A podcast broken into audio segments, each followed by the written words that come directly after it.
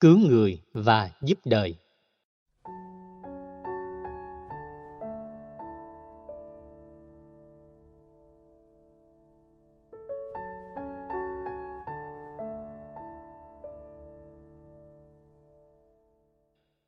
Khi tâm Bồ đề được đề cập như một tiêu chí, thì việc thể hiện tâm Bồ đề phải bằng hành động.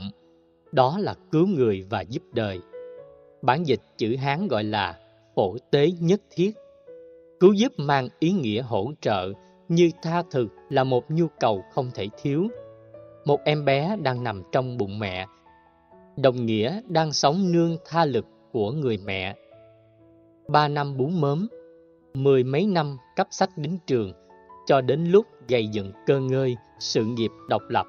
Lúc đó, đứa con vẫn đang tiếp tục sống nhờ tha lực của cha mẹ và những người thân thương.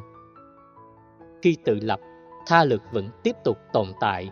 Đó là nương vào những tương quan xã hội, những hiến kế của nhà tư vấn, cố vấn cũng là một tha lực. Hầu như trên hành tinh này, không có gì không nương vào tha lực của cái khác. Vì Đạo Phật chủ trương duyên khởi, không có cái gì tồn tại độc lập trong tự thân chính nó. Vấn đề còn lại là sử dụng tha lực bao nhiêu thì đủ và cần thiết.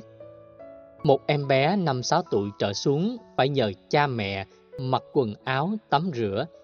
Nhưng đến 18-19 tuổi mà vẫn nhờ cha mẹ mặc quần áo thì người đó bị coi là bất bình thường hoặc có vấn đề về nhận thức và tâm lý. Một con chim trưởng thành phải tách rời tổ của mẹ nó. Có thể lúc mới tách rời, chim mẹ có cảm giác buồn, nghĩ rằng đứa con không nhớ ơn mình. Nhưng trên thực tế, đó là một nhu cầu cần thiết để nó không còn lệ thuộc vào mẹ, cũng không làm phiền đến mẹ. Nó phải tự tìm phương tiện sinh tồn.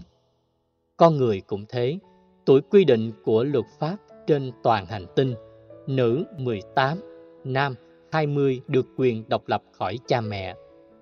Tế độ người khác là giúp người khác có khả năng tự lập, tự tạo hạnh phúc, tự xây dựng sự nghiệp và có khả năng giải quyết những vấn nạn liên hệ đến bản thân. Bậc cha mẹ có tinh thần phổ tế chúng sinh, trước nhất cần phải giúp con cái có năng lực này. Đừng thương con cái bằng cách tạo thuận duyên cho con ỷ lại và mất đi năng lực bản thân, dẫn đến không thể nào cứu người và giúp đời được. Thương là giúp người thân chúng ta có thể tự tìm cho mình cơ hội sống với hạnh phúc sau này cha mẹ có trăm năm tuổi hạt, con cái vẫn không bơ vơ, lạc lõng, bế tắc, sụp đổ. Có cha mẹ hay không, mọi việc liên hệ đến con cái vẫn diễn ra bình thường. Huấn luyện được như thế là cả một quá trình. Như vậy, hỗ trợ tha lực là nhu cầu phải được hiểu đúng phương pháp và dừng đúng chỗ. Hỗ trợ không đúng phương pháp thì người được hỗ trợ sẽ lệ thuộc một cách lâu dài.